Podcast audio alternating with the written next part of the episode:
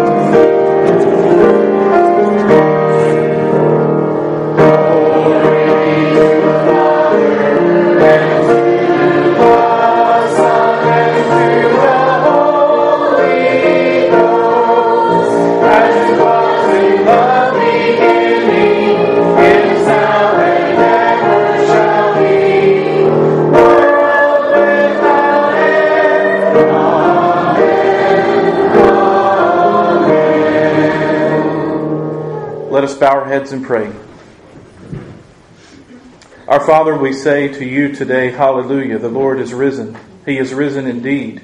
He is the one that lives, though he was dead, and he is the Lord. And behold, he is alive evermore.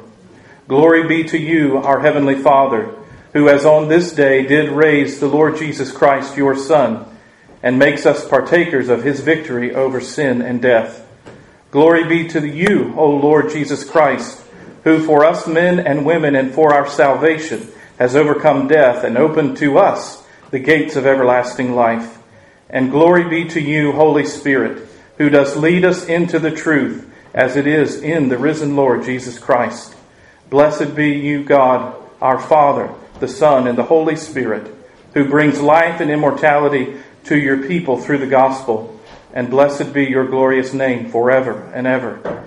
As we join our hearts together now to pray to you, as we consider what it is to worship in the presence of the living God, Lord, we ask humbly as your servants, as your people, as your children, please pour out your Spirit upon us, that we will leave here today knowing we have been in the presence of the living God. And we join our hearts and our voices now together to pray the prayer that you taught your disciples to pray, saying out loud, Our Father, who art in heaven, hallowed be thy name. Thy kingdom come, thy will be done, on earth as it is in heaven. Give us this day our daily bread, and forgive us our debts, as we forgive our debtors. And lead us not into temptation, but deliver us from evil. For thine is the kingdom, and the power, and the glory forever. Amen. This morning, for our confession of faith, we're going to recite together the Apostles' Creed. It's in the green hymnal in front of you on page 845. I'm going to begin by asking you, since this is a confession of our faith, Christian, what do you believe? I believe in God the Father Almighty, maker of heaven and earth, and in Jesus Christ, his only Son, our Lord, who was conceived by the Holy Ghost, born of the Virgin Mary, suffered under Pontius Pilate, was crucified, dead, and buried. He descended into hell, and the third day he rose again from the dead. He ascended into heaven and sitteth at the right hand of God the Father Almighty. From thence he shall come to judge the quick and the dead. I believe in the Holy Ghost, the Holy Catholic Church, the communion of saints, the forgiveness of sins, the resurrection of the body, the life everlasting. Amen. Hear these words of assurance from the New Testament book of Ephesians, chapter 2, beginning in verse 4. But God, who is rich in mercy, because of his great love with which he loved us, even when we were dead in trespasses, made us alive together with Christ. By grace you have been saved, and raised us up together, and made us sit together in the heavenly places in Christ Jesus, that in the ages to come he might show the exceeding riches of his grace in his kindness toward us in Christ Jesus. For by grace you have been saved through faith and that not of yourselves. It is the gift of God, not of works, lest anyone should boast. For we are his workmanship, created in Christ Jesus for good works, which God prepared beforehand that we should walk in them. Amen. Let's continue to worship now. Please turn in your green hymnal to number 277 and let's sing together Christ the Lord is risen today.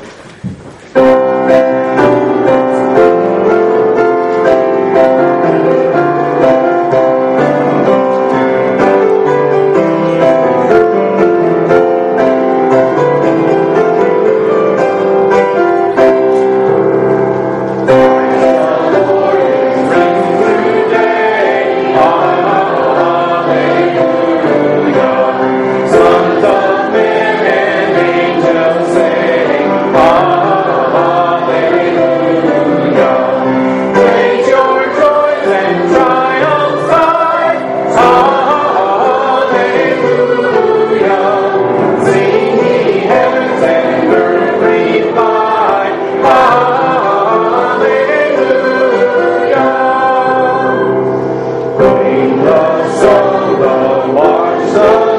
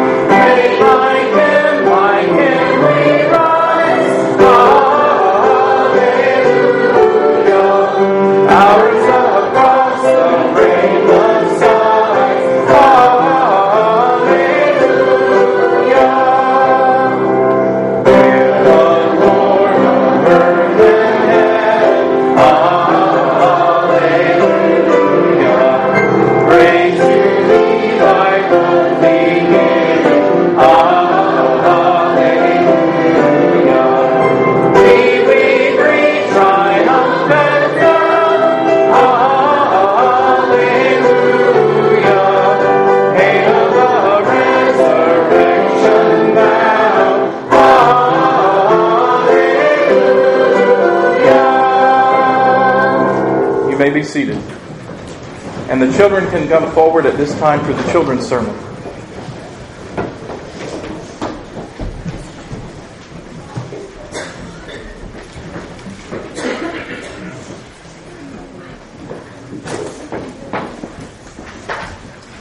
Good morning, boys and girls. Good morning. It's good to see you all. Happy Easter. He is risen. Risen indeed. He is risen indeed. You know, one of the most beautiful things about Easter is that there is something in the beauty of this story that reminds us of the change that takes place for people who belong to God. A change that takes place not just in words that are said about us, and not even in the new name that the Bible says the Lord gives us, but there's something special that happens, and I think it's beautifully illustrated for us in one of the parables that Jesus taught. Does anybody remember the parable of the prodigal son? Do you remember what he said to his dad, the, the, the prodigal son? What did he tell his dad? What did he want?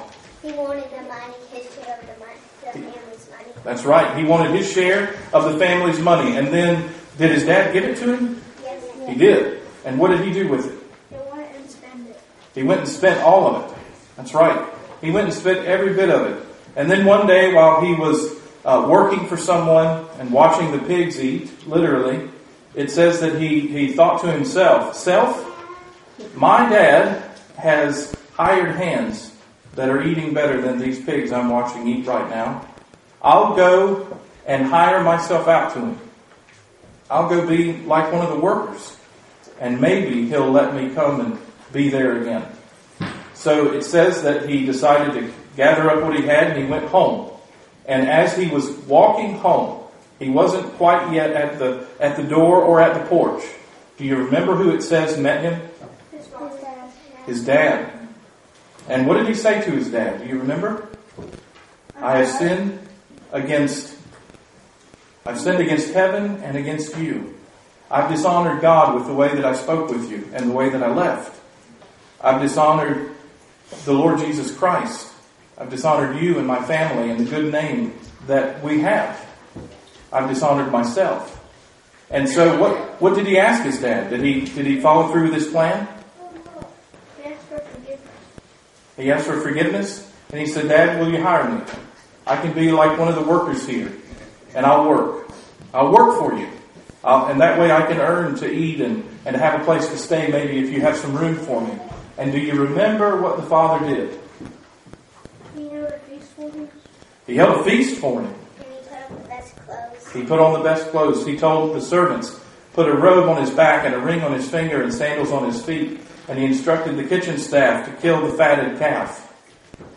That's a picture for us. Yes, Jacob. And my brother, um, he was jealous because he threw a party and coming back. Yes, his brother. His brother who had always been home, who had always worked, who had always done the right thing, who never broke the rules, who never asked dad for money. Apparently never even asked his dad for a party. Not one time. He was upset. So they're throwing the party inside and the, this brother hears all the commotion out in the field where he's working. And he comes and he's upset and he says to his dad, Dad, I, what is going on? And he says, your, your son, your brother, my son, who was gone is now back. The one who was dead is now alive. And we had to celebrate. And he said, I've been slaving for you my whole life. And you've never even given me a goat. And here, this son of yours has come back and you've killed the fattened calf. This was something that was reserved for special celebrations. And in this story, you see the beauty of the gospel in a way that I think should touch your hearts, boys and girls. Because this one who came back and said, I'll be a slave. I'll work for dad. I'll earn it. I'll earn the right to have food and clothes, is given a name. He's called a son still. His dad says, You can't earn love. You can't earn my affection. You can't earn a position in my household. You have an inheritance. You are a son. You're mine. And you can never, ever doubt that I love you. And that's the, the hope of the gospel in Christ Jesus. You are covenant children who belong to the living God. You can't earn His love. You must live in it and enjoy it. You can't earn it and you can't do anything to lose it. You are His. Let me pray for you. Father in heaven, we thank you for your goodness to us, your covenant mercies, that though we would try to come to you and work for you as a hired hand, Lord Jesus, you said, I never, no longer call you servants, but friends. And you say that we are your brothers and sisters, co-heirs with Christ. This is unimaginable that you would do this for sinners. Lord, we thank you and we praise you. We say hallelujah to you today, the risen Lord Christ. And Lord, I thank you and praise you for our covenant children here this morning, that they would know in their hearts not one day that they didn't remember, I belong to the Lord. I pray that their love for you would grow and increase, and that they wouldn't get confused about the way their relationship with you is formed. It is because of your hand upon them and not for what they do. They don't earn your love. They can't earn your affection. You have set it on them, and it is there. Lord, I pray that you would help them in moments where they might be confused or worried, or even have wandered away like the prodigal son that you would help them to know that it is your grace that draws them back home. In Jesus' name, amen. Thank you.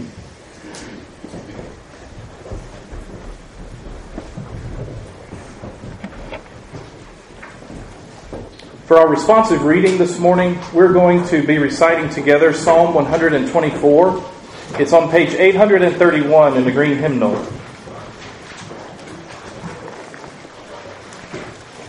Psalm 124. Page 831. I'll begin by reading the light portion. Please respond out loud together with the bold.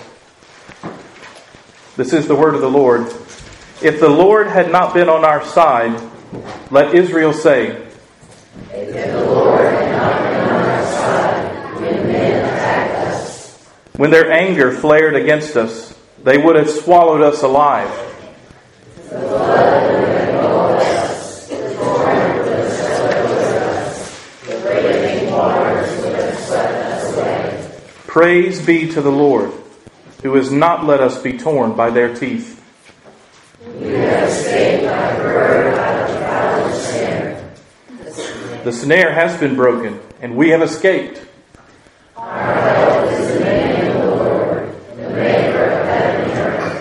Let's continue to worship. Let's stand together and sing hymn number 274 Thine be the glory.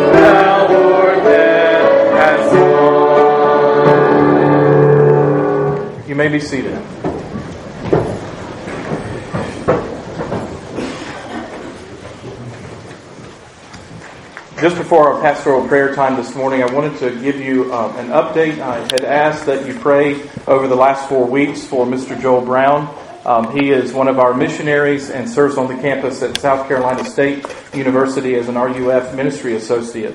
He had his uh, ordination examinations this past Tuesday, April the 4th, and we texted Tuesday evening and uh, he said, I passed. So praise the Lord for that. It is no small feat. Um, and we are waiting for some additional details on when his ordination service will be. Uh, but praise the Lord for his faithfulness to Joel and also to his church, uh, that he would be raising up Joel to serve on campus where uh, to this point there has never been a presence. Um, not one church has served on that campus. And so to have someone there sharing the hope of the gospel, the Reformed faith, uh, is a tremendous blessing and we look forward to the ways that God will continue to encourage us and bless us through His ministry there. This morning, I wanted to pray for us as a church family that we would really enter into what the blessing of this day is. That we would also think of those who are not able to be with us, and even those who are with us who may be grieving because they will not have someone at the table at Easter dinner that would normally be there. But the Lord has called them home. So I want to pray in thankfulness and in rejoicing and also in hope, even in our grieving, that the Lord Jesus is with us and he sees us even in our grieving and sorrows. Let's pray. Our Father, we thank you for the privilege that it is to call upon you. Will not the God of all the earth do right? You remind us on this day that you do right you raised up your Son, the Lord Jesus Christ, victorious over every enemy of His. And Lord, we thank you and praise you that you did it, and that you give this light to our hearts. You encourage us in our dark days. Seeing the glorious Lord Jesus raised up, we have hope. We know that in the resurrection of Jesus, we have hope because we have a resurrection to look forward to ourselves. A time when we will be separated from sin, indwelling sin, we will be separated from death, attacks from the enemy. We will be separated from this world and a system that is designed against you, that wants nothing to do with you, to throw you out of our schools, away from our kitchen tables, and out of our hearts, and even out of the conversations in the marketplace around us. Lord, we long for the day that you will call us home. Lord, I pray for those in our church family, and we join our hearts as a family here now to pray for those in our midst who grieve, who grieve even in hope, knowing that you have called their loved ones home. There are many among us who, who grieve the loss of loved ones, maybe uh, life that ended shorter than they thought it would be. And yet, all of this, Lord, is according to your plan. There are no mistakes in the economy of God. And we thank you and praise you for that. We pray that you would hold up our brothers and sisters who grieve that you would encourage them today that it's okay to cry and okay to weep. That the Lord Jesus says in the Psalms that you hold all of our tears in a bottle. You know all of our sorrows. We thank you and praise you, Lord, that you hear us when we pray. That as we call upon you as sons and daughters of yours, you delight to hear the prayers of your people. And Lord, I pray for all of us today as we worship you, as we spend time with you here and with one another that we would consider the great and wonderful gift the Lord Jesus gave us in this Resurrection Sunday. In his life and death and resurrection, we have hope. And I pray, Lord, that in a few moments after the choir sings, as we hear your word read and proclaimed, that you would preach it to our hearts, that we would hear the truth of the gospel we desperately need to hear. And Lord, I thank you and praise you for your hand of provision and care upon us that you have brought us all here today. There are no mistakes even in our travels. You have protected us and brought us here. And we pray, Lord, that we would meet with the living God now. In Jesus' name, amen.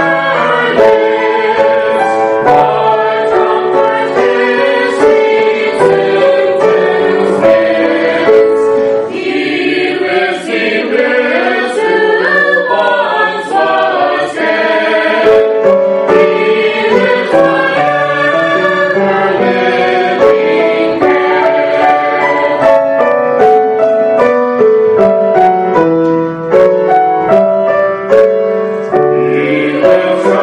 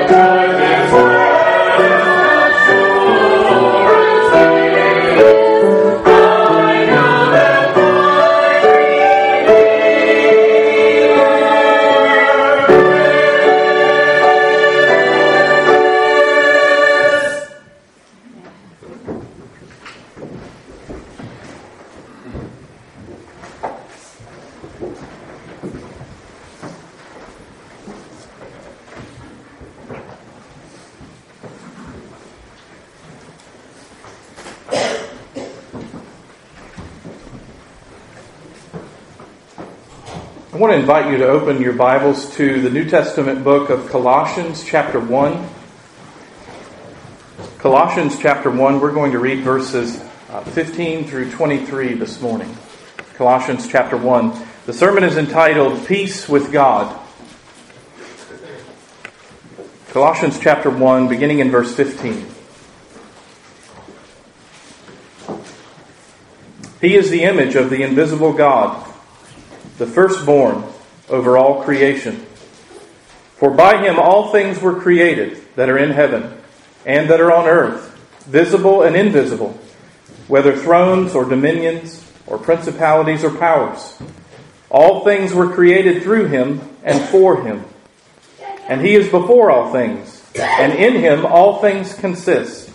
And he is the head of the body, the church, who is the beginning, the firstborn from the dead that in all things he may have the preeminence. For it pleased the Father that in him all the fullness should dwell, and by him to reconcile all things to himself, by him, whether things on earth or things in heaven, having made peace through the blood of his cross. And you who once were alienated and enemies in your mind by wicked works, yet now he has reconciled in the body of his flesh through death to present you holy and blameless and above reproach in his sight. If indeed you continue in the faith, grounded and steadfast, and are not moved away from the hope of the gospel which you heard, which was preached to every creature under heaven, of which I, Paul, became a minister.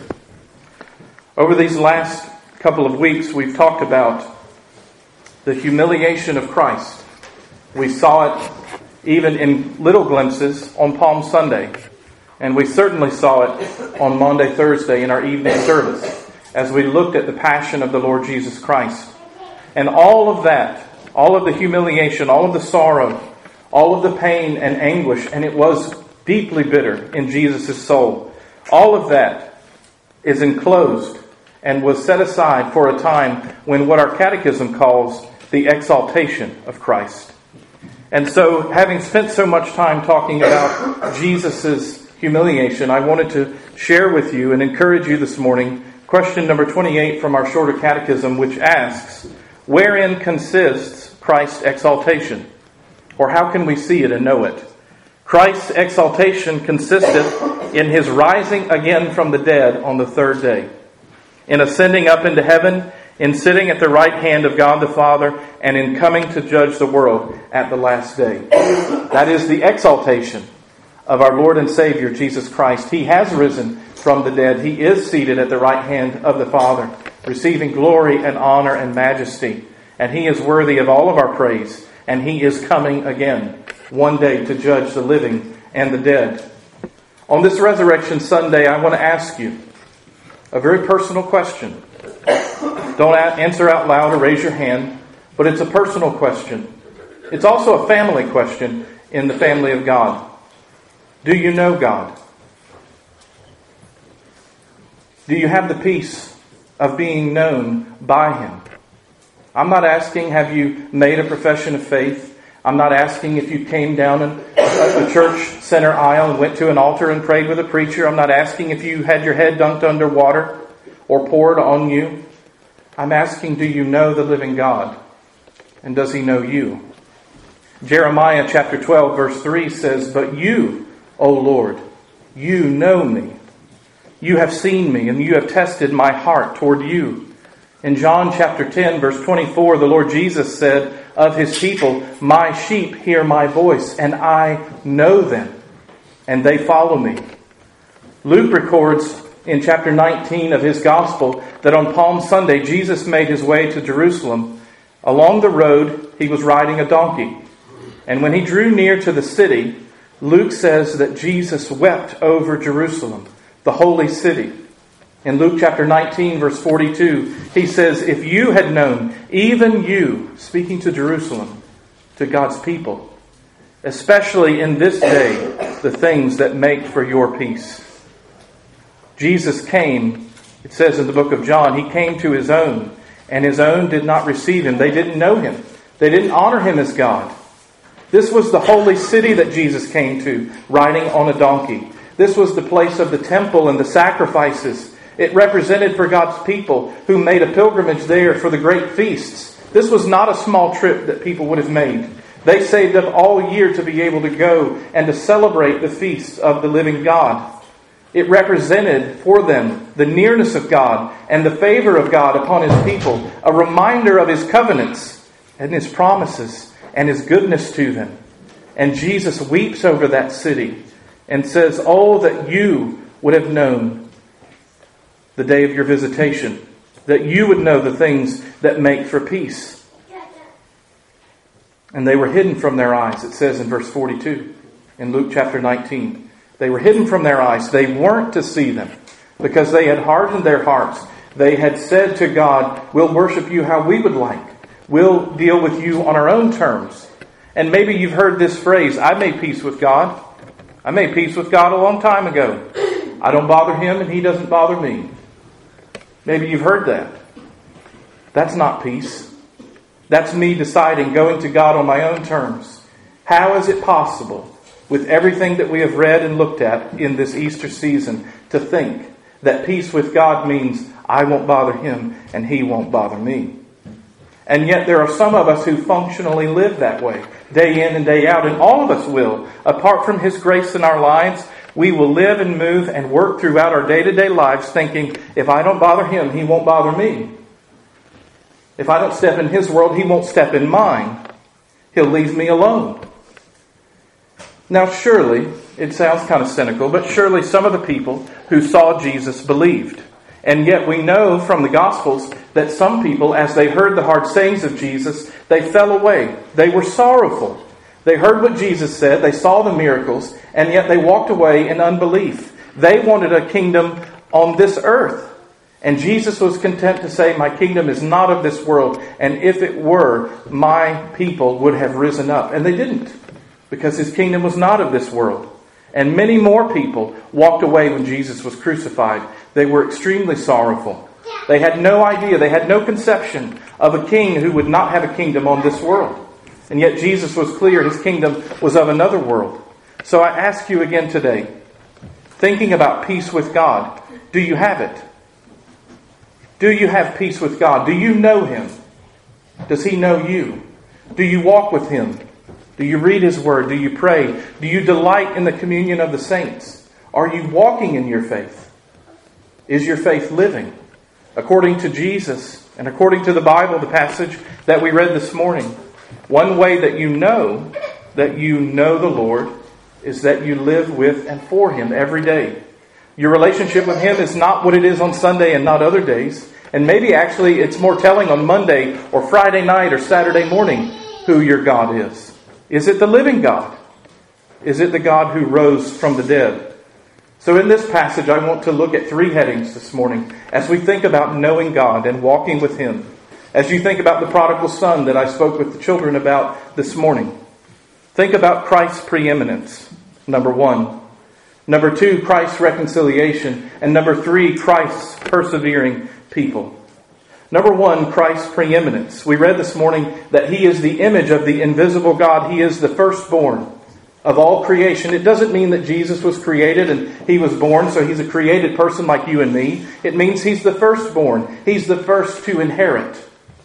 He inherits a throne because His Father gave it to Him. He is the firstborn of creation, the firstborn of the dead. He is the high and exalted one. In Isaiah chapter 53, verse 52, verse 13, the Lord said that his servant would be one who would be lifted up highly and exalted. In Philippians, if you still have your Bible, turn there to Philippians chapter 2, speaking of one being high and lifted up. Paul says there in Philippians chapter 2, beginning in verse 9, Therefore God has also highly exalted him, the Son, and given him the name which is above every name that at the name of Jesus every knee should bow, of those in heaven and of those of the earth, and of those under the earth, and that every tongue should confess that Jesus Christ is Lord to the glory of God the Father. And you might say, well, wait a minute. It seems like the Apostle Paul is maybe slipping a little. Maybe he's missed it. It sounds like he's teaching some sort of universalism. Everybody's going to confess Jesus as Lord. Then why are you so worked up? And why are you asking me personal questions this morning on Easter? Why are you asking me, do I know God? And does he know me? It sounds like everybody's going to confess him. So why are you so worked up about me doing it now? Paul's not teaching universalism. He is saying that his people absolutely will bow the knee to the Lord Jesus now. They will delight to confess him Lord. But even at the end of the age, even the creatures and everything else that is made will bow their knees. They will be constrained in the face of living glory. They will bow their knees and they will speak even though their lips may not even know their Creator is in their presence and they will speak it. He commands it.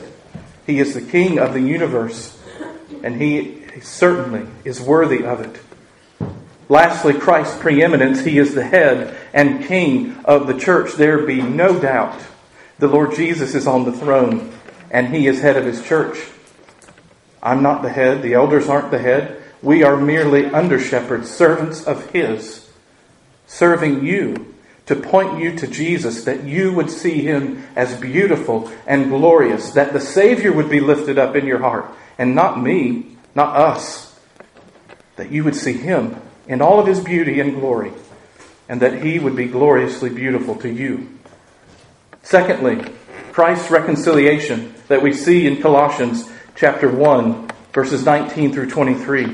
These are beautiful words of the work of the Lord Jesus Christ. And this is a work that no one else can do. Nobody can do this for you. Children, you can't run to your parents and say, Can you take care of this for me? Or even you adult children, you can't go to your parents and say, I've made a mess with my life. Can you please fix this for me? This is something only the Lord Jesus Christ can do. And He has done it for His people. Let's read those words again in Colossians chapter 1. It says that in verse 19, For it pleased the Father that in Him all the fullness should dwell, and by Him to reconcile all things to Himself by him, whether things on earth or things in heaven, having made peace through the blood of his cross. There is reconciliation with the Heavenly Father, Son, and Holy Spirit only because of the work of the Lord Jesus Christ. There is no other reconciliation in the world. Everything else is just words. Either Jesus reconciles you to the Father or you are not reconciled. The Bible says either that is done or you are in your sins and you have a terrible expectation of the wrath of God that will come. So either you are reconciled to God and in relationship with Him through the Lord Jesus Christ, or you are at enmity with Him and you hate Him. You want nothing to do with Him. Get Him out of my life and get His name off of my lips. I don't want anything to do with Him. Those are the options according to the Scriptures. Either you are reconciled to God or you are still His enemy. In the book of Romans, chapter 8, verses 19 to 23, Paul speaks about this. Beginning in verse 18, he says, For I consider that the sufferings of this present time are not worthy to be compared with the glory which will be revealed in us, in the children of God. For the earnest expectation of the creation eagerly waits for the revealing of the sons of God. All creation waits to see who are those that Christ came to die for. The trees and the hills, the rocks and the valleys and the rivers wait to see who are the ones that belong to God. Who are the ones that Christ came to redeem? Verse 20 For the creation was subjected to futility, not willingly, but because of him who subjected it in hope, because the creation itself also will be delivered from the bondage of corruption into the glorious liberty of the children of God. For we know that the whole creation groans and labors with birth pains until now. Not only that, but we also, who have the first fruits of the Spirit, even we ourselves groan within ourselves, eagerly waiting for the adoption, the redemption of our body. For we were saved in this hope, but hope that is seen is not hope. For why does one still hope for what he sees? But if we hope for what we do not see, we eagerly wait for it with perseverance. So there are three types of reconciliation that are spoken about in Romans chapter 8 and Colossians chapter 1. And they are significant for each of us. And there is, according to the Bible, an ache in creation, and an ache in the hearts of God's people for this redemption, this reconciliation to be accomplished. It says that all of creation waits for it. You remember in the book of Genesis, chapter 3, when Adam and Eve fell, there were curses that were handed out. When Adam and Eve sinned, Adam represented all of humanity. And curses went on to the serpent. They went to Adam and Eve. But they went to the creation itself. Do you remember when God spoke to Adam and told him that as he worked the ground, thorns and thistles would come up? Every time you poke your hand on a briar, you should be reminded I live in a fallen world. Every time you bleed because of something you're working on and it's not a mistake you made, you should be reminded I live in a fallen world. These thorns and thistles weren't supposed to be part of how we were to have dominion over this land. And I am meant to tend a garden. I'm meant to see things grow. I'm meant to enjoy it because my Father made it. And every time you see a plant come out of the dirt, you should be reminded this is my Father's world. It's His, not mine. All of creation awaits the reconciliation that Christ brought to His people. He also brought reconciliation to His church, to His people. God's covenant people throughout all ages and all times of the earth, God came to bring that. In the book of Ephesians, chapter 2, which our men have been studying in men's Bible study on Monday evenings, we looked at what has taken place because of Christ. He has taken people who were at odds with one another, and in ways that you and I maybe can understand, maybe not just differences in color, but also differences in race that would say, well, these people aren't actually people. They're beneath us. They're unclean. They're apart from God. In Ephesians chapter 2, he speaks about Jews and Gentiles that way. People who were at enmity with one another. They are unclean and we are holy. We are righteous and they are filthy. We are holy and they are wicked. It's the way they looked at each other. And what Paul told the Ephesians was when Christ came, he made a new people of God. There will no longer be this idea of holy Israel and then others, Gentiles over here. What Christ did was to bring them together to make a people, the church, for whom Christ died. And he labors to present it to Christ as a bride adorned in white garments.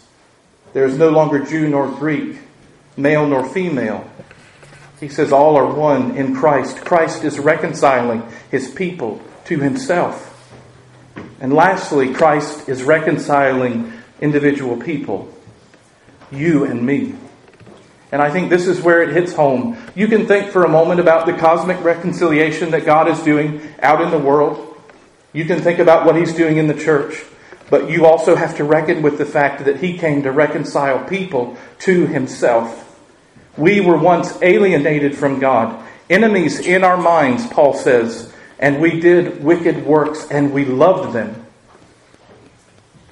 Not just that we do bad things every once in a while, but we do bad things and we love them apart from the work of Christ in us. Once we were alienated from God. We were outside of His family. We had no hope of His covenant. We had no thought of an inheritance in heaven. And then He says, You were reconciled through Christ's blood. He spilled it for His people. It says in the Bible that for the joy that was set before him, he despised the shame of the cross. And what was that joy? Being exalted and lifted high, being in his Father's presence again, but also you and me, his people. You were on his mind when he cried out, My God, my God, why have you forsaken me? You were on his mind, his people. We're now reconciled to God in two different directions. The first is us to God. Our sin is no longer in the way. We are no longer unrighteous because of Christ and because of what He did. He exchanges our sin for His righteousness and He clothes us in it. But He also reconciles God to us. A God who says that He cannot look upon sin or iniquity and He must pour out wrath on it. When the Lord Jesus suffered for you and me, He took all of the wrath of God for us. We have been reconciled to God. And so, the most glorious truth that I can share with you this morning, as you think about, do I know God? Does He know me? Is this that according to the Bible and words that we cannot understand or even explain, God calls us his sons and daughters. No longer enemies, no longer slaves. And he could have done this. He could have said, okay, you're justified, your sins are gone, but the way you're going to live in front of me for all eternity is you're going to work for me. I forgave you. I won't pour out my wrath on you, but you will never know what it's like to be in a family. You can work. But he didn't do that. He said, I bring you into my family. I set you at the table. When Jesus told the disciples, I go and prepare a place for you, he was telling them, don't get too comfortable here. This isn't your home. I'm coming to take you home one day. And I told you last week from C.S. Lewis's work Mere Christianity. If there is in you a desire and longing that cannot be fulfilled in this world, we have to conclude logically we were made for another one. If you're uncomfortable here, it's okay. If you're uncomfortable in this world, it's fine. You were made for another one. You are a citizen of heaven. You have a home there with the Lord Jesus. So I want to ask you if Jesus says you're no longer a slave, if God calls you his son or his daughter, what is the nature of the change that takes place to make this happen? How is this possible? How is this possible? It's a total transformation.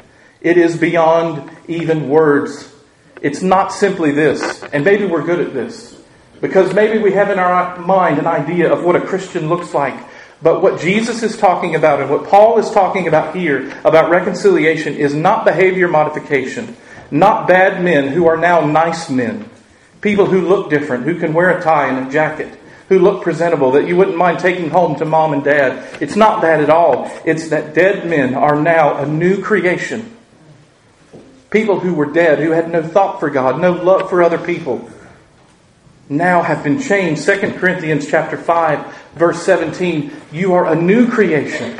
The old is gone, the new has come.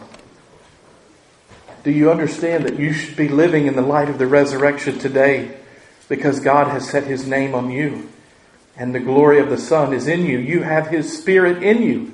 You belong to Him. You walk with Him. He's with you every day. One of the hymns that we sing in the, in the whispering grass, I could hear Him pass. He's with you. He's your Heavenly Father. There's nowhere you can go apart from Him.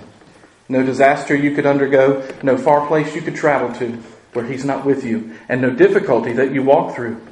In Galatians chapter 4 verse 6 it says this, And because you are sons, God has sent forth the Spirit of His Son into your hearts, crying out, Abba Father, that same one who cried out, My God, my God, why have you forsaken me? He has put His Spirit in you. Therefore you are no longer a slave, but a son, and if a son, then an heir through Christ. I want to read from our shorter catechism about what it says about adoption. What does it mean to be adopted into the family of God? It means you weren't part of it. Not everybody in the world is a child of God. That's the truth of the scriptures. We're not all just going to heaven because God's a nice guy. You go to heaven because you've been adopted into his family. Shorter Catechism question number 34 asks, What is adoption? Adoption is an act of God's free grace whereby we are received into the number and have a right to all the privileges of the sons of God. Do you know God?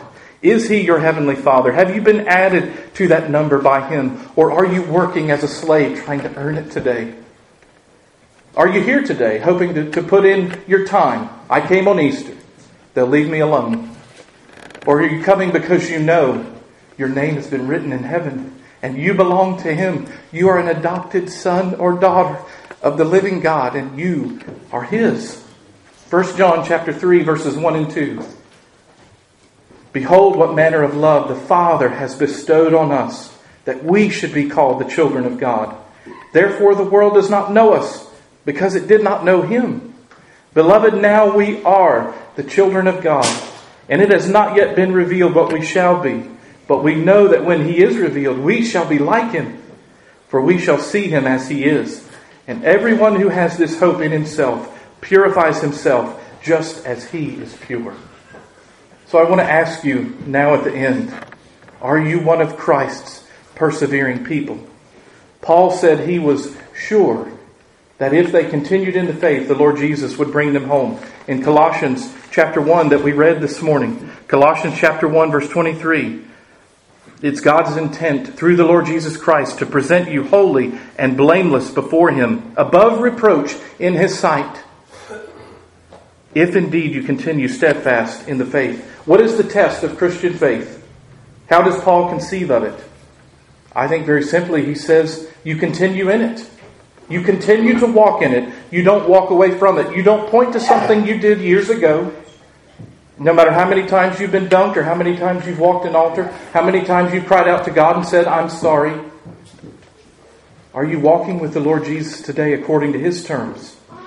In Luke chapter 8, verse 13, it says, The seed that fell on the rock are those who hear and receive the word with joy, but they have no root in them, who for a while believe, and in time of testing they fall away. They were never saved. Well, how do you know that? Because the Bible says true Christians continue in the faith. They persevere, not because of something in themselves, of themselves, but because of the gift of God in them by His Spirit.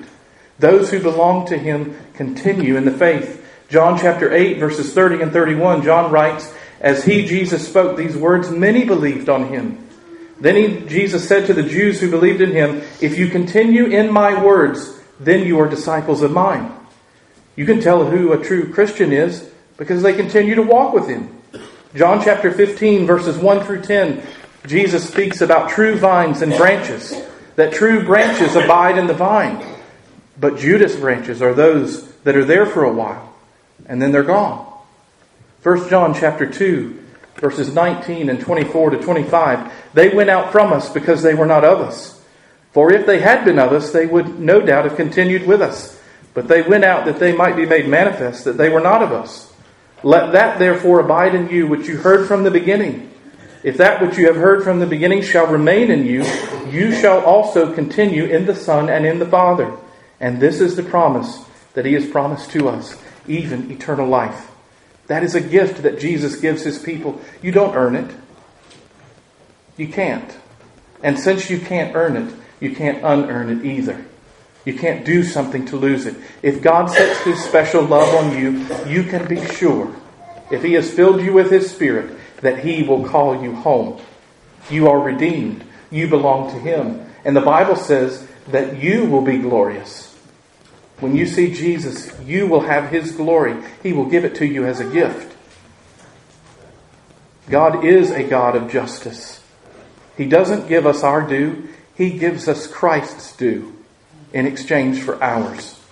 What a mighty God we serve. He is risen. Let's pray. Our Father in heaven, we thank you and we praise you for this Resurrection Sunday. To be in your presence with your people is a delight and we know that we are here not by a mistake, but according to your plan today. We thank you and we praise you for the hope that we have in the Lord Jesus Christ. And I pray for my brothers and sisters here, and for any who might be here who don't know you, that they would quietly consider their heart and their faith before you. What better day than Easter Sunday to profess faith in the Lord Jesus Christ and to continue to walk with Him? Lord, I pray if there's anyone in this room that has a hard heart, that has been pricked because of the gospel today, that they would believe, that they would cry out to you in faith and say, God, have mercy on me, a sinner. Your word says that you delight to hear those prayers. And I pray, Lord, that you would answer them. Help us, Lord, all to be encouraged today that we belong to you, that our names are written in heaven as we have faith in the Lord Jesus Christ. In Jesus' name we pray. Amen. Let's continue to worship now, responding to God's word by singing number 286 Worship Christ, the Risen King.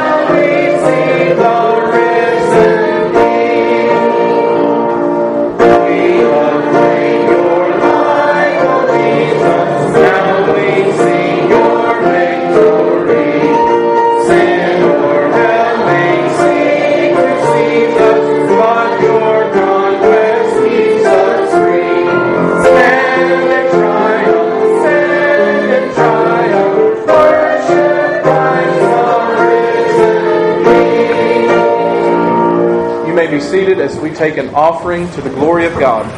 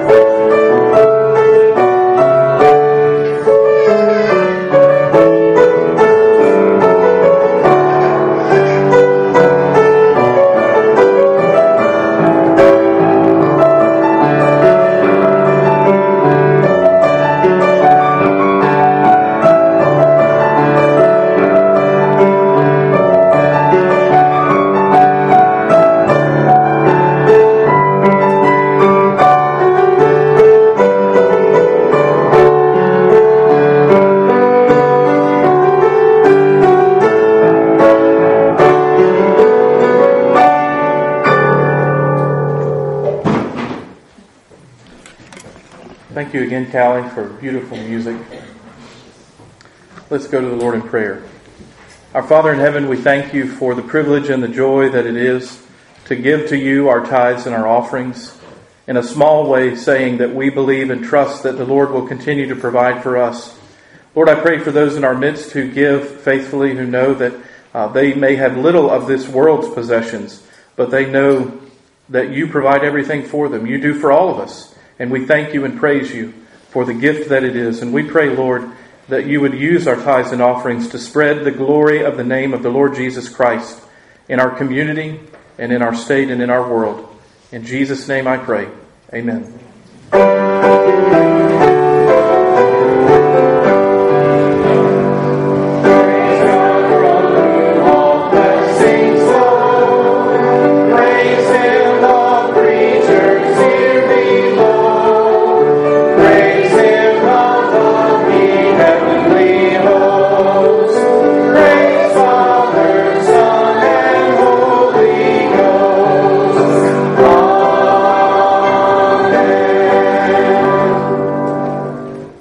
Say Happy Easter to you and to your family, from our family to yours.